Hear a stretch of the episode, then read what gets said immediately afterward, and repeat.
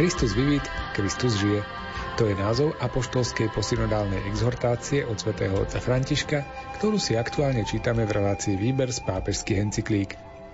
Dnes pokračujeme a prinášame vám čítania a komentáre, ktoré môžete spoločne s nami sledovať v 7. kapitole tohto dokumentu.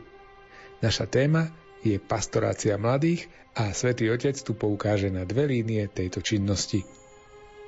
Pohodu pri počúvaní vám prajú autory relácie Miroslav Kolbašský, ktorý načítal text exhortácie, Anton Fabián, autor komentárov k textu a technickú reláciu pre vás pripravujú Jaroslav Fabián a Martin Ďurčo.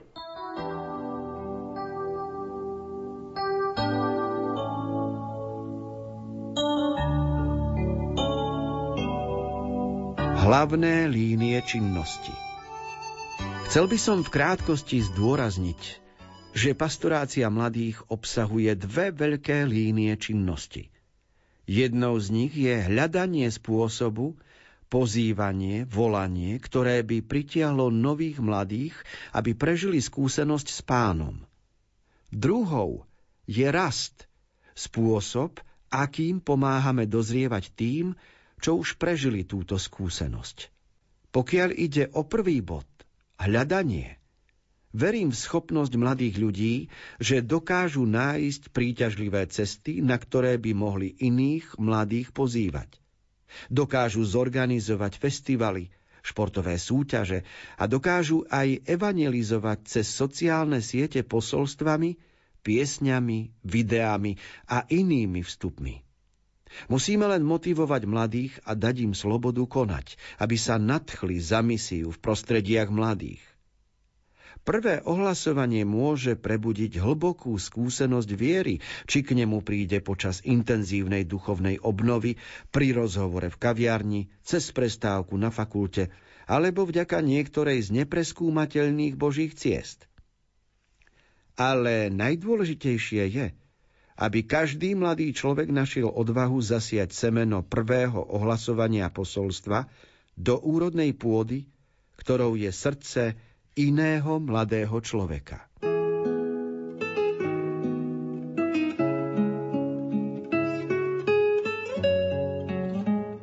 Prvá činnosť, o ktorej hovorí svätý Otec v súvislosti s mladými ľuďmi, je hľadanie. Treba mať na pamäti, že byť človekom znamená byť hľadajúcim a byť mladým človekom je dvojnásobne hľadajúci. Hľadajúci pravdu, hľadajúci nejaký význam života, hľadajúci odpoveď na otázky, ktoré prináša život, prečo musí byť niečo tak, ako je. A toto hľadanie človeka vedie aj k možnostiam odpovedí, ktoré nachádza a preto Svetý Otec pripomína niekoľko momentov, ktoré sú dnes dôležité. Napríklad hovorí festivaly, po druhé športové súťaže, po tretie sociálne siete, po štvrté piesne, po piaté videa. To všetko sú skutočnosti a prostredie, v ktorom sa život mladého človeka odohráva, pohybuje, rozvíja a v rámci týchto skutočností on je hľadajúci. Preto evangelizácia potrebuje kráčať týmito cestami.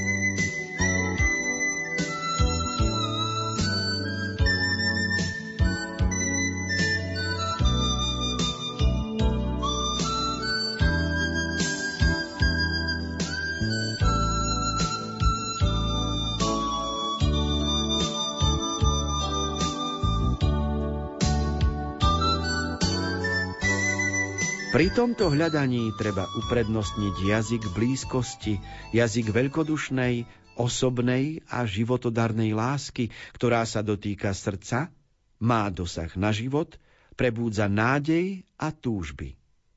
K mladým sa treba priblížiť gramatikou lásky, nie prozelitizmom. Jazyk, ktorému mladí rozumejú, Je jazykom tých, čo dávajú život, ktorí sú tu pre ich vec a pre nich a tých, ktorí sa napriek svojim obmedzeniam a slabostiam usilujú prežívať vieru dôsledne. Zároveň musíme s ešte väčšou citlivosťou skúmať, ako vteliť kerigmu evanieliového hlásania do jazyka dnešných mladých –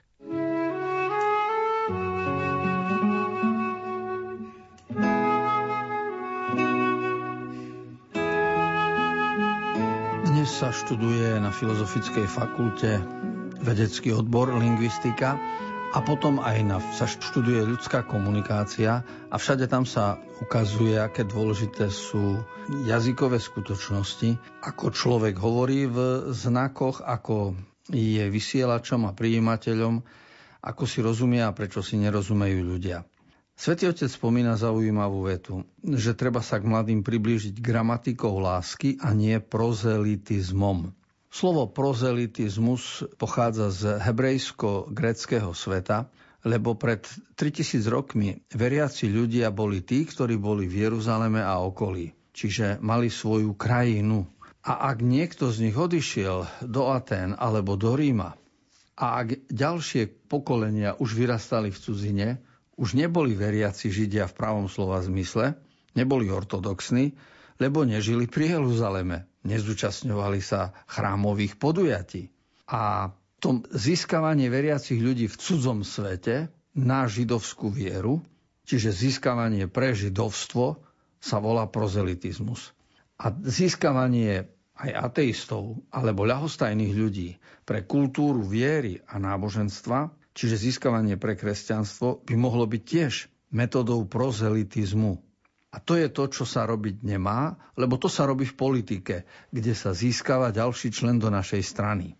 Kdežto pri náboženstve ide o to, aby sme sa vyjadrovali gramatikou lásky a ten druhý, oslovený gramatikou našej lásky, porozumie Boží dar, čo to je nadčasová múdrosť a čo sú to hodnoty, nádeje, ktoré odovzdávame. Preto táto pastoračná metóda dnes je oveľa účinnejšia.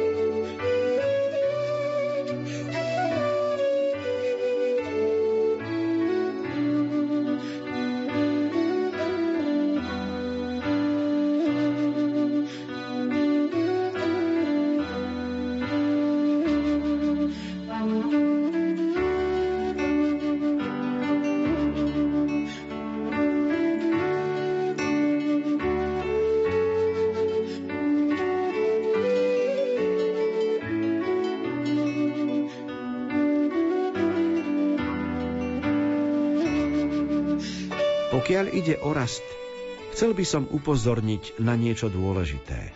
Na niektorých miestach sa stáva, že mladým pomôžeme prežiť intenzívnu skúsenosť s Bohom, stretnutie s Ježišom, ktoré sa dotklo ich srdca.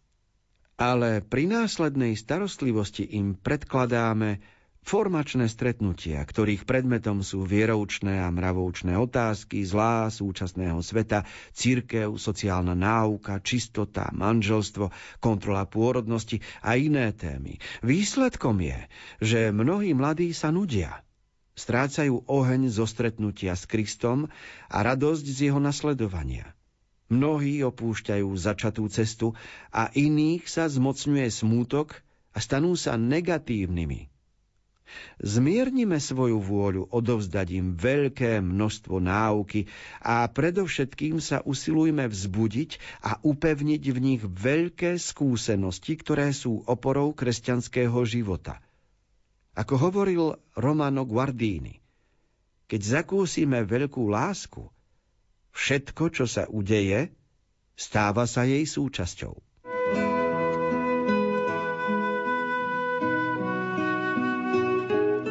Posolstvo Evanília je zaujímavé, ale samozrejme, že môže byť odovzdávané aj autoritatívnym spôsobom. Sme svedkami toho, že mnoho mladých ľudí odíde po strednej škole na vysokú a pri tých kritériách rozhodovania sa, na ktorú školu ísť, platí aj zemepis, to znamená, chce ísť možno najďalej od rodiny, chce ísť aspoň do Prahy, ak nie do Londýna, študovať a dôvodom je tá skutočnosť, že chce sa oslobodiť od autority rodičov a myslí si, že bude slobodný a sám svoj, keď nebude mať na sebou nejaký dozor a keď ho nebude nikto na nič upozorňovať. A s tým odsunutím rodičovskej autority sa odsúva aj viera, náboženstvo a tradície a kultúry, ktoré boli v rodičovskom dome praktizované. A tu je problém, že niekedy mladý človek sa v 18-20 cíti na určitom rozhraní, alebo je rád, že už ho nikto neupozorňuje ani na modlitbu, ani na omšu, ani na nejaké povinnosti náboženské, pretože toto všetko sa mu stalo cudzím svojím spôsobom. A tak sa môže stať, že niekto v otázkach viery a náboženstva sa stane až negatívnym. Samozrejme, že tak ako ide život, všetci dobre vieme, že toto je iba určité obdobie, určitá fáza vo vývoji človeka. Ono sa, sa to všetko vráti do normálu, ak má človek dobrý základ, prejde týmto kritickým vývojom a vráti sa k podstate a k pravde. Ale dôležité je, aby všetci rodičia a autority pedagogické, vychovateľské mali na zreteli túto skutočnosť a stali sa sprievodcami mladých ľudí i v takýchto kritických obdobiach. うん。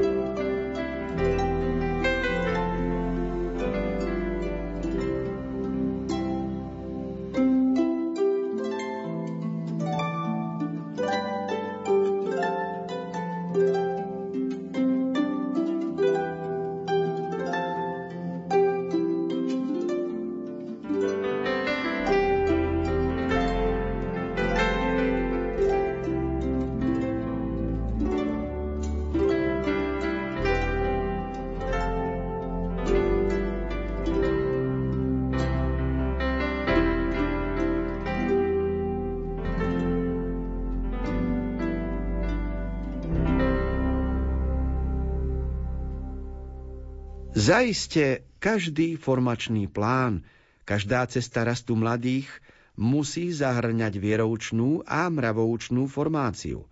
No je rovnako dôležité, aby sa sústreďovala okolo dvoch hlavných osí.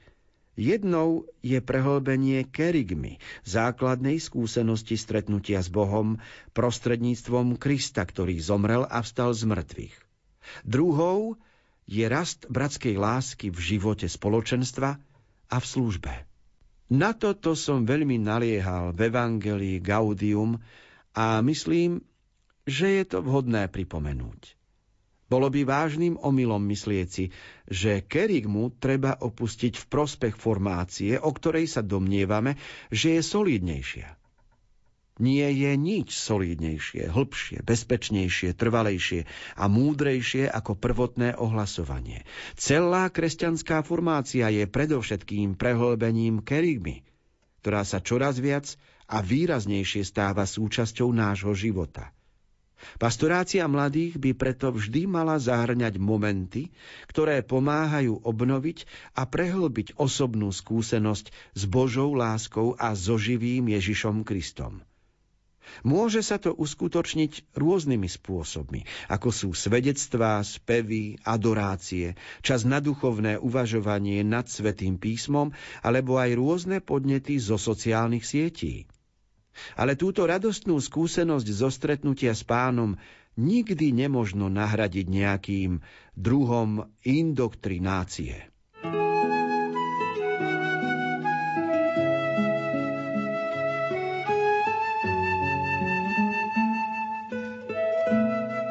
Veľakrát použité slovo v predchádzajúcich článkoch bola kerigma. Svetý otec František hovorí o skúsenosti stretnutia s Bohom. Pod kerygmou treba, ako grécke slovo, ktoré vyjadruje prvotné ohlasovanie Evanelia, treba pod tým rozumieť prvý moment, kedy človeku, tak povediať, svitne. Lebo každý z nás, tak ako si manžel pamätá, kedy stretol svoju manželku a kedy sa do nej zalúbil a opačne, tak existuje aj moment stretnutia človeka s Bohom, kedy sme si uvedomili, že on je dôležitý a že dôležitý je aj vzťah k nemu. Tento moment prehlbenia svojho postoja, toto je kerigma, ktorá prichádza v rozličných situáciách. Niekto to môže mať z čítania, že si uvedomí ten nápad, že Boh je dôležitý. Niekto si to uvedomí pri svedectve iného človeka. Niekedy to príde pri rozličných adoráciách, spevoch, keď sme v tichu, a u niekoho sa to môže stať v prírode, na turistike. Niekto môže k tomu prísť pri cestovaní vo vlaku, keď sa rozpráva s niekým iným. Ťažko možno povedať, ktoré miesto je pre kerigmu najvhodnejšie. Lebo ten objav vo vlastnom živote, že Boh je hodnotný a stojí za to veriť mu, tak tento objav je individuálny a má veľkú hodnotu v živote každého z nás. A to treba rozumieť pod slovom kerigma. Kedy sme prišli na to, že naša viera má svoju dôležitosť. Lebo pod kerigmou treba rozumieť aj informácie, ale aj činnosť človeka, ktorý už potom sa vydá tým spôsobom, že žije ako veriaci človek.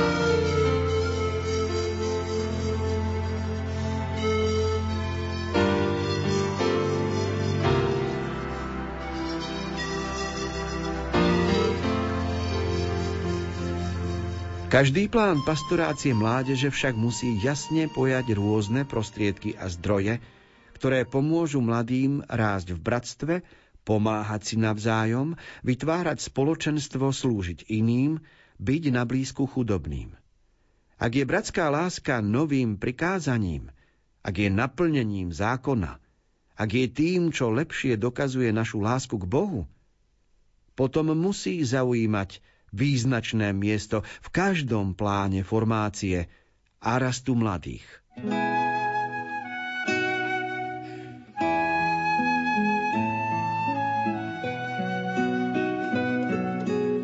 Ak sme prvú líniu činnosti smerom k mladým ľuďom nazvali kerigmu, odovzdávanie viery, tak hneď patrí k tomu tá druhá línia činnosti a to je oblasť lásky, to znamená spoločenstva, služby, naplnenie príkazu, ktorý Ježiš odovzdal apoštolom. Moje nové prikázanie vám dávam, aby ste sa navzájom milovali, ako som ja miloval vás.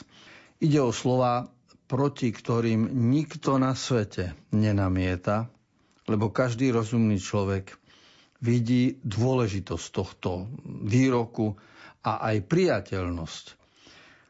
Voči mnohým iným slovám Biblie môžeme sa zachovať e, diskutabilne, pochybujúco, odmietajúco, ale voči prikázaniu lásky sa naozaj nedá namietať. A skrz spoločenstvo v láske aj viera sa stáva príťažlivejšou. V minulom storočí máme najkrajší dôkaz v činnosti matky Terezy.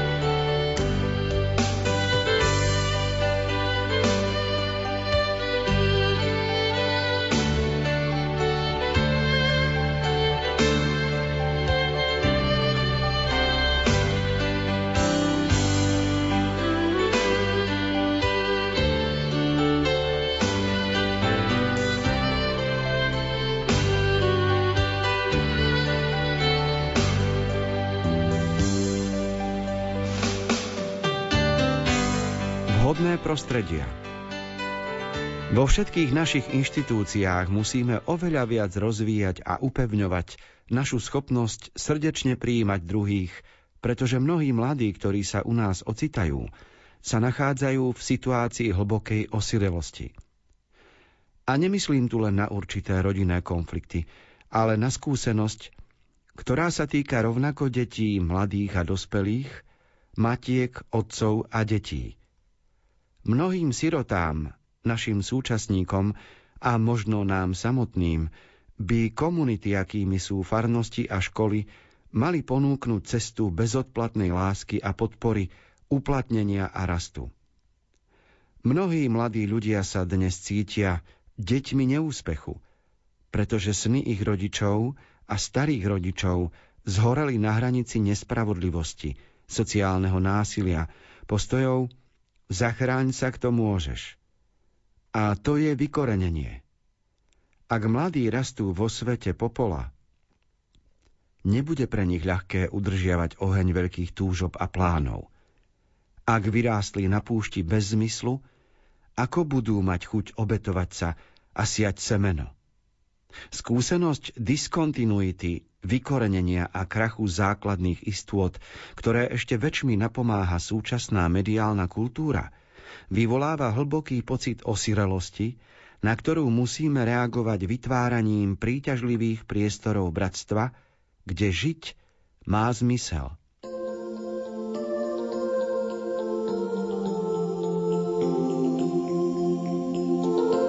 Téma osirelosti je porozumiteľná každému v rodinnom slova zmysle, ale aj v spoločensky je to dôležitá téma, pretože ako pripomína svätý Otec, rodičia a starí rodičia mali sny, ktoré ich sklamali. Lebo buď to bol fašizmus, buď to bol komunizmus, alebo boli nejaké iné spoločenské režimy, prípadne individuálne sklamania. A tak sa stalo, že Mladí ľudia pozorujúc svojich rodičov a starých rodičov, cítia sa bezdomova v prostredí, v ktorom žijú, zistia, že to nie je najvýhodnejšie.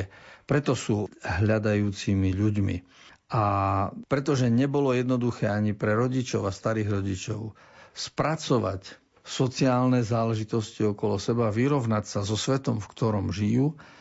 Preto to nie je jednoduché aj pre ich deti. A mnohým sa podarilo vyrásť cez tieto ťažkosti života, ale mnohí zostali ako siroty. Práve preto, v akom prostredí žili a aké spoločenské režimy na nich naliehali.